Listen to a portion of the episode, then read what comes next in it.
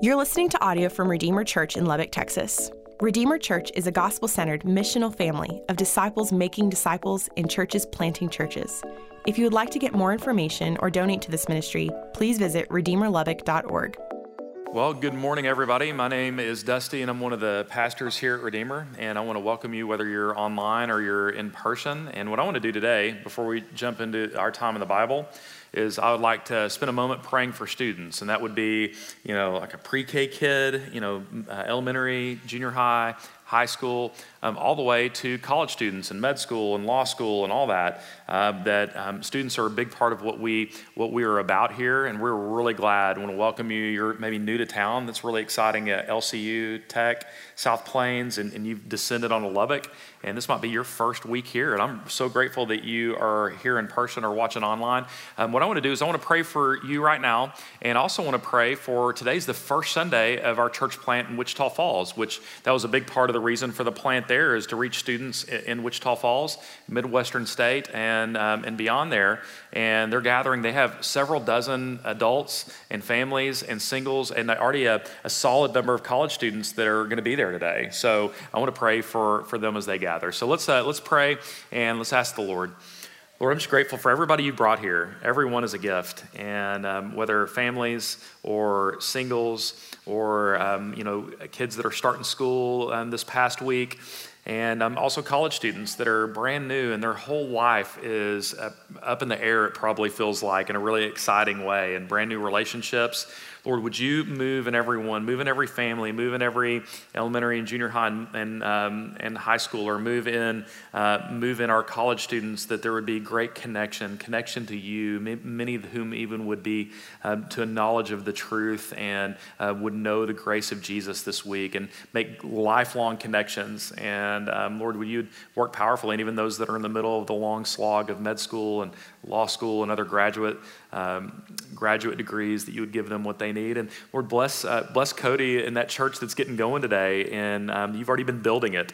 Lord, work among them. And we pray this in Jesus' name. Amen.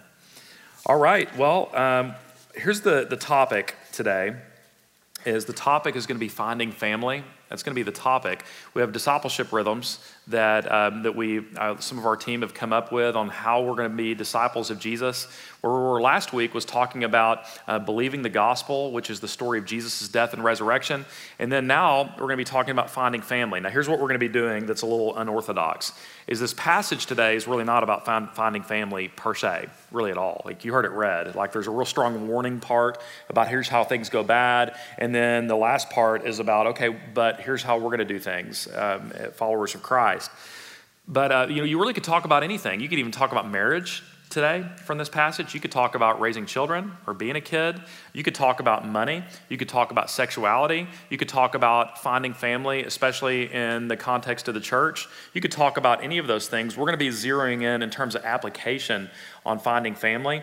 And the reason why we're even in this chapter here is that we read five chapters a week together as a church. If you're new or if that's just kind of fallen off the radar a little bit, I want to invite you in that today God's word is going to be front and center in this passage, but hopefully even as I communicate it. And that's where growth happens is putting yourself in the Bible. And I'd love for you to just join us, start or restart reading the Bible. You can go on our app click grow, grow, groups, or you can go back to our next steps table and grab a paper copy of our reading plan and just start. Start reading the Bible through with us. This is one of those five chapters. So um, here's going to be the barrier, though. On um, so we're talking about finding family on a passage that really isn't specifically about that, but it's very broad.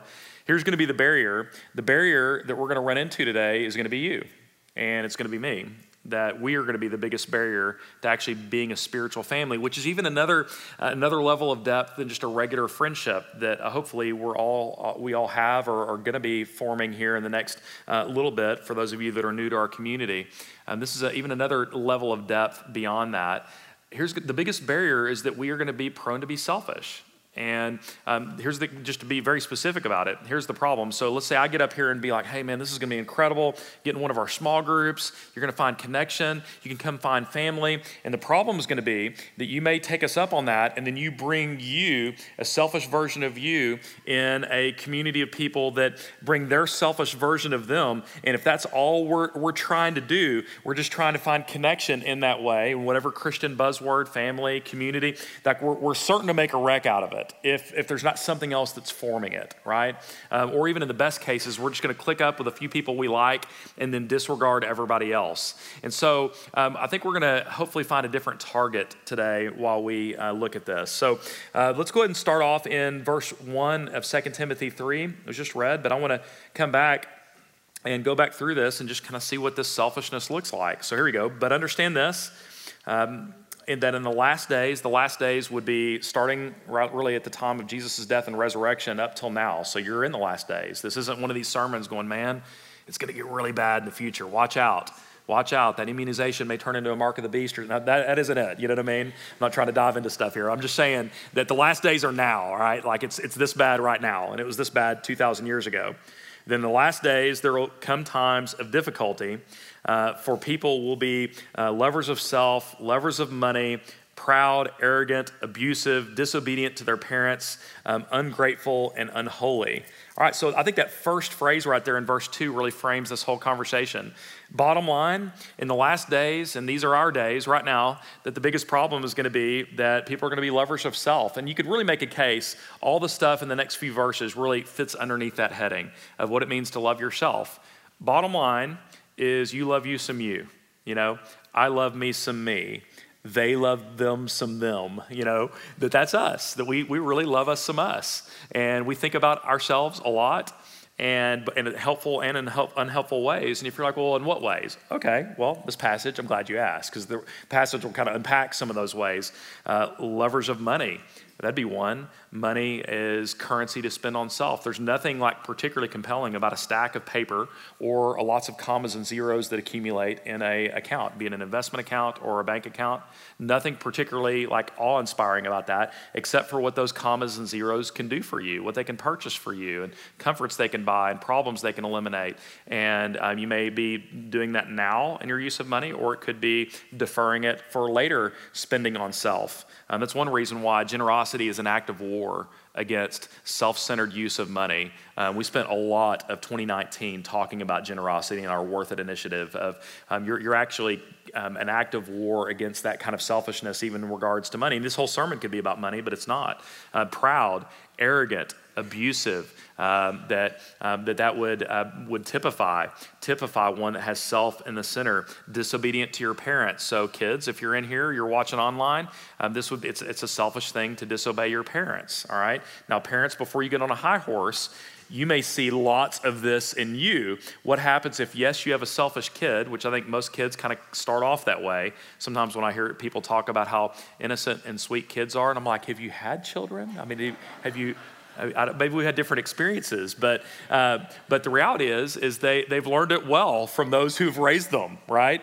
And parents oftentimes are selfish, and you have that kind of interaction, and you can see why that would be combustible. Imagine marriage here. Selfish people that enter in looking to have their deepest needs met, each of them that they maybe not have not even stated, and then they marry they, they themselves being uh, pretty self centered, loving them some of them, and then they marry somebody else that's exactly the, the same, but with a different set of issues. That's going to go awesome. It really is. It's going to be incredible. It'll, it'll be a really fulfilling life those two will live. Um, so, so yeah, it just continues on. Um, um, ungrateful, unholy, like worldly. Verse 3 heartless, unappeasable, slanderous um, social media, anybody? Um, and that kind of how that whole thing feels. I'm not one of these social media haters that like it's created all these bad things in people.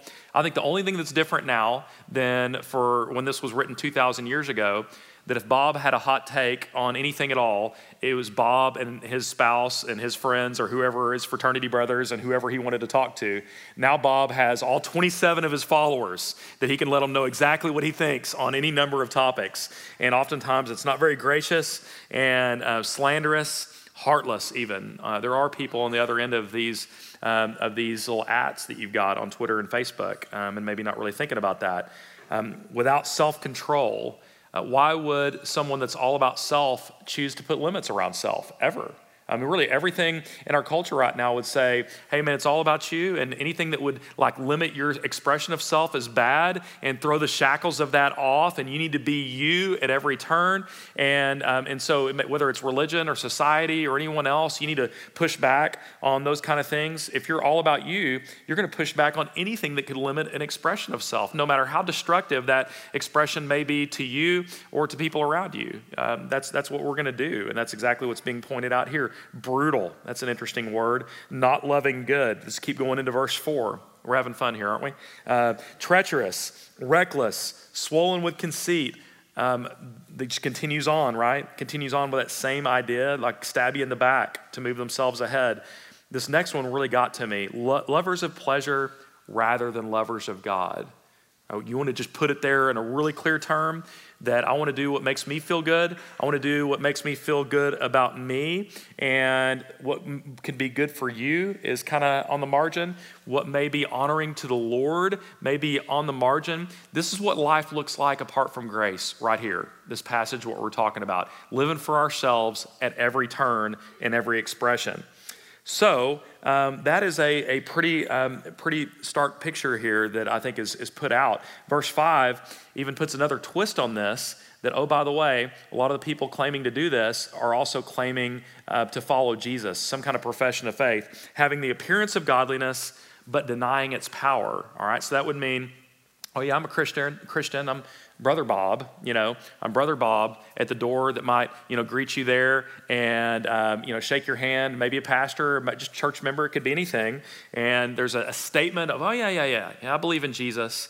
Uh, but then a denial of the transforming power of grace is really what this looks like. And it even goes on to say this may sound harsh, but here's the advice that Paul gives to Timothy to give to his whole church avoid such people. Now, here's the thing both Paul and Jesus himself, as they talk about, say that you can't pull yourself out of the world. All right? So, in general, you shouldn't avoid broken people. Otherwise, you would avoid everyone and you'd ha- avoid yourself. All right? Um, even on mission that we are sent as Christians, if you're a follower of Christ, to engage the lost world around you. But what this is saying is, is that there's probably nothing more toxic than someone that claims to be a Christian and yet is living for themselves at every turn, no matter what they say they believe, that their life is denial after denial after denial after denial of the power of God through Jesus' death and resurrection. And I'm saying, Luke, you should avoid them. And here's really what I think this is saying is that, look, you actually do get to choose your friends, like your deepest points of connection. And you, you don't get to necessarily choose your roommate. You don't necessarily get to choose who you work with. Uh, but you actually do get to choose the people that you go deep with. And the community of your closest friends are going to form you much more than you're often going to form them. And so this is saying be really careful here, uh, be really careful, and you need to avoid avoid running real deep with people who are uh, denying right and left. You need to be friendly, you need to be kind, you need to demonstrate the grace of Jesus, but running really deep in relationship, um, be really careful, and you you ought to probably avoid. And even these people had done these terrible things in these few verses with vulnerable people in their churches that could easily be led astray. And the context of 1st and 2nd Timothy are really talking about some of that. Okay, so here's what bothers me about, uh, about all of this is that, um, is that when I read this passage, that, um, that it's tempting to be like, oh man, I've seen that. I've seen that over the years here in the church, and people are bad, and yep, I've seen that. Here's what bothers me the most, though, about this text here in 2 Timothy, is that I see traces of this in me when I read it. It bothers me.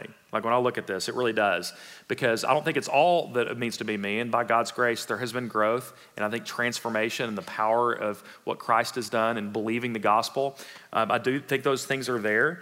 But the reality is that selfishness has not departed from me that sometimes I can look at my wife, I can look at my children, and I think about that in terms of what, what they do for me. Um, it, it's really tempting to be a leader and to exploit people that work for you and work with you, and even customers, and view it, view it almost transactionally. I'm, I'm here to get something from them, I'm here to get work from them, I'm here to get attendance from you, or whatever, whatever a pastor would want. Or at your work, you're, you're looking for things from your employees, you're looking for things from your customers, you're looking for things from your in your fraternity from your friends there. You're looking, looking in an exploitive way to get things for themselves. And that's exactly what this passage is talking about. So, this is a really aggressive text that's saying, hey, look, um, the selfishness is real. And we have to be really, really careful. And you may be wondering, well, what does this have to do with being a family together? Like, if we're called to be being a family, and again, this could be a sermon on marriage, or it could be a, a mar- uh, this could be a sermon on friendship. It could be a sermon on sexuality. It could be a sermon on money. It could be a sermon on lots of things. It could really go in any number of directions because what doesn't this touch? Our selfishness. But especially this time of the year, lots of us are like, okay, I've already talked to several people. They're like, all right, this is my first Sunday back in about five months, uh, or maybe last week was and like you're trying to re-engage life together as the church worshiping regularly and even the relational side of it or you're brand new here either one of these things. Here's the problem. If we don't address this um, we are going to have a target of finding friends or family or community however that is. And if we make that our target if we make f- finding friends and christian community or whatever buzzword uh, we want to do if we make that our target we're almost certain to miss it because of our own selfish, selfishness and the selfishness of all the people people around us. We're almost certainly going to do it. And surely you've had experiences of this before. Like if I just got up here and said, yo, yeah, y'all just start making relationships and it'll be great. You've been turned off before by the Bible guy or girl where they just wanted to make you feel inadequate about whatever you knew about the Bible and you, like you didn't maybe know it as well and they could run circles around you with what they knew and they're constantly making you feel inadequate or maybe the, the self-professed real good guy or good girl and you could just talk, you could hear them almost dripping with disdain as they talked about people who had made mistakes and you're like, man, boy, if they knew what I'd done, uh, it wouldn't be a pretty picture. And like it just all really rubbed you the wrong way. Or just flat out pe- petty rivalries where somebody just didn't like someone else and they started just tearing them down one brick at a time. And it's those kind of things right there where even quest for power within the church. And I mean, it could be a million different things that if this isn't unaddressed, we enter into these communities and then there's woundedness and there's pain and there's rejection and then we leave even maybe more bitter than before. All right, so none of this has been good news, just if you're tracking here so far. Like all this has been like really aggressive. The Bible has a really comprehensive picture for what's wrong with us. If you're like, what's wrong with people? Well, here you go, you know? And there are traces of it in me, there are traces of it in you. And um, here's where the transforming power of grace and why I believe the gospel has to be the driving thing if we're going to f- find family. So let's look at verse 14. But as for you, continue in what you've learned. So this is Paul talking to young Pastor Timothy that he sent to Ephesus to really clean up uh, really a mess that perhaps Paul made with installing some elders that weren't all that great. Uh, continuing what you've learned and have firmly believed, knowing from whom you've learned it, and how from childhood you've been acquainted with the sacred writings, that's the Bible, which are able to make you wise for salvation through faith in Christ Jesus. So he's saying, look, you need to stay. Um, this whole thing isn't, hey, go find a small group. That's not the call here to Timothy, but it's like, go back to the Bible, Timothy. Go back to the Bible. That, that thing that you were raised with, not all of you were raised in church, but, but go, go back. Go back to that thing, Timothy. The Bible. The Bible is what you need. You started with that. That thing is able to make you wise for salvation. That, that's the antidote here, even to what's broken and selfish about who it is that we are. Um, and it's able to make you wise for salvation. Um, let's talk about that for a minute. Wise for salvation. Okay, so I want to tell you about an experience I had this week because the Bible is going to describe a lot of things, but the central message of the Bible is how selfish people are reconciled to a gracious God through Jesus' death and resurrection. That's the storyline of the Bible. That's the gospel, which just means good news. I want to tell you about an exercise I had this week. I had a leadership development thing with some other pastors, and it's real unorthodox.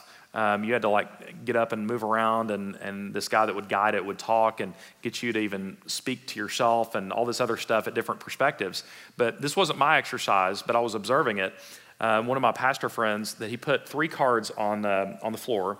One said ideal self, another said shadow self, and then the last one was put back here, which is your real self.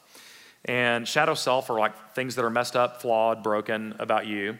Ideal self is what you feel like you need to be so that people will, will like you. you know, that they don't really want the, the real version of you, this real self back here that includes good and bad. But there's this other thing here that you want to project to other people that everything is fine and good and nothing to see here, keep moving along, I'm awesome, and all that, right? And, and so the, it was interesting. My pastor friend was, um, he said, go stand back here at the real self version. he said, you know, talk over here. Like, what is it you see in your shadow? Uh, like these flawed, broken parts of who you are. He said, okay, so walk me through what it is that you feel like you need to be here in your ideal self. And he began to talk. And he said, Well, um, you know, can never lose my cool. I need to be a really good leader in terms of decision making and strategy. Uh, um, you know, really good communicator in terms of a preacher, um, like a real compassionate friend um, for people that are hurting and struggling, and that I myself don't have problems, and my family is um, is buttoned down, and our marriage is awesome, and our kids are doing great, and and um, and you know whatever it is, like all these kind of things. And the, the message that we all learn in life is that this one right here that people aren't going to accept all right? And we experience people here. Everybody's trying to project this my ideal self, that everything's great and I'm doing great and I'm happy and everything's rolling along here. Um, but the reality is, deep down, uh, I think shame and guilt are a really big deal to all of us. And we know that this version here is what people want to see, but would they accept it? In fact, does, would God even accept me given this reality right here?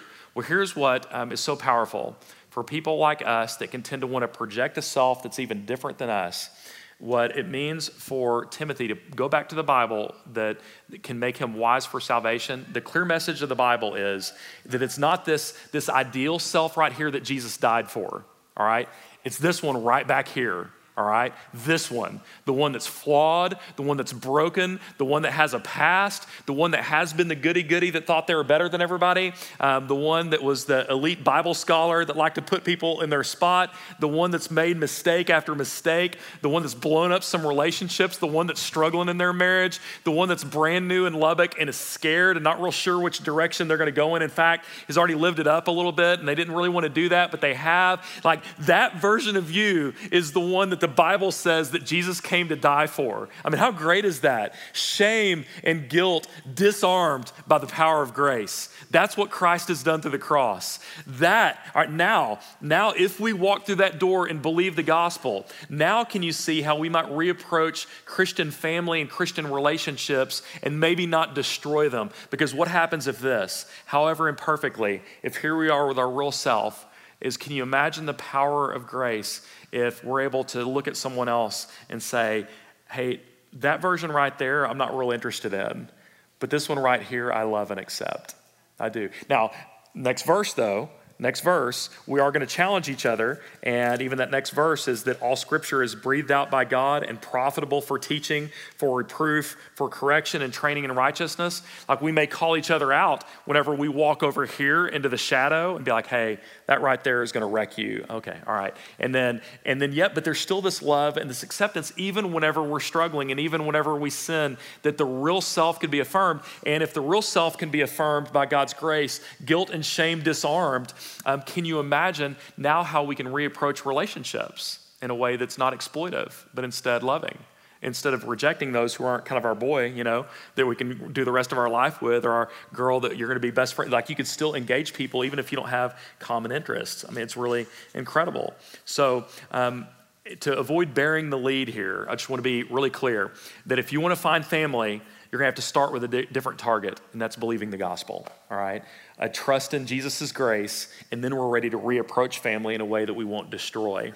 Well, even if you think that Paul's just talking idealistically here, um, I think it's pretty incredible that the next chapter, he starts going through it and he starts talking about all this betrayal, people that have left the faith, and it's actually referred to in the passage we read that have went around and have, they've misled people and people have just stabbed him in the back. He's experienced all of the ugliness of humanity and whatever terrible church train wreck you've experienced, he experienced it more.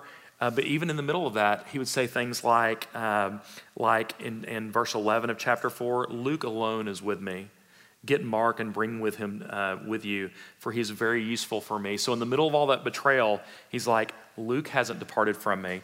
Mark hasn't departed from me. Perhaps this ideal self, right? I mean, the, the real self has been loved. Uh, Paul's real self has been loved and affirmed in the middle of all this with all of his brokenness and everything else. Uh, and you could even make a case that perhaps um, the love and acceptance that God's people demonstrate while we work out things and while we're selfish and while we're growing and while all that's true may be the most tangible reminder of what Paul says in verse 17 in chapter 4. But the Lord stood by me and strengthened me so that through me the message might be fully proclaimed and all the Gentiles might hear it. Where he's able to say, I've been betrayed, people have left me left, right and left, but I've got a couple of people that have stayed with me that have reminded me that the Lord has not departed from me at all. So here's the thing, y'all. If we set community and family as our target, we're to miss. We're to miss it. This is what's unique about spiritual relationships. If you're not a Christian, you're trying to make sense. I'm saying something more here than find friends at Redeemer, even though I hope you do. I hope you find friends in your, your new things you're connecting to right now. I hope you have some friends. I, hope you do. That's great. Friendships are really valuable. But this is a call in Christian community to find family that's different and that's spiritual and that's reaffirming of this that Jesus Christ demonstrated his love to us in this way that while we were yet sinners, Christ died for us. And we are living that out. We are demonstrating that. You can even see it in the previous chapter in 2 Timothy 2, verse 22. It says, So flee youthful passions and pursue righteousness, faith, love, and peace. So, this is a pursuit of God and reflecting Him and how you live. And listen to this along with those who call on the Lord. So, yeah, now, now we're doing Christian family. Um, we're following Jesus together, and we're doing it along with the other ones who are, are calling on the name of the Lord. If you want to put this in really simple terms, the question isn't really, are you going to find friends? Because you, you're going to find friends, right? You already have some friends. That's not the question. The real question as we start the fall is this is, um, is it going to be about you or is it going to be about Jesus? That's what it comes down to. We're going to live for self or instead, are we going to go back to God's word that makes us wise for salvation and encourages us and corrects us and fuels us? And then we, we can reapproach life in every way, including finding our friendships. So let me, let me pray for us and ask for the Lord to, to root this deeply in our soul. Lord, would you, um, would you make these things real and deep and true in us? Would you provide grace for the hurting in here and for the lonely? and even for the burned who've had terrible experiences with Christians and churches. And perhaps that's why they've either walked away from the faith or have been really reluctant to embrace it. That, um, that the disarming power of grace, that you would love and accept us, the real version of us, because of Christ, because of his death and resurrection, would be believed on and transform every soul. And I pray that in Jesus' name. Amen.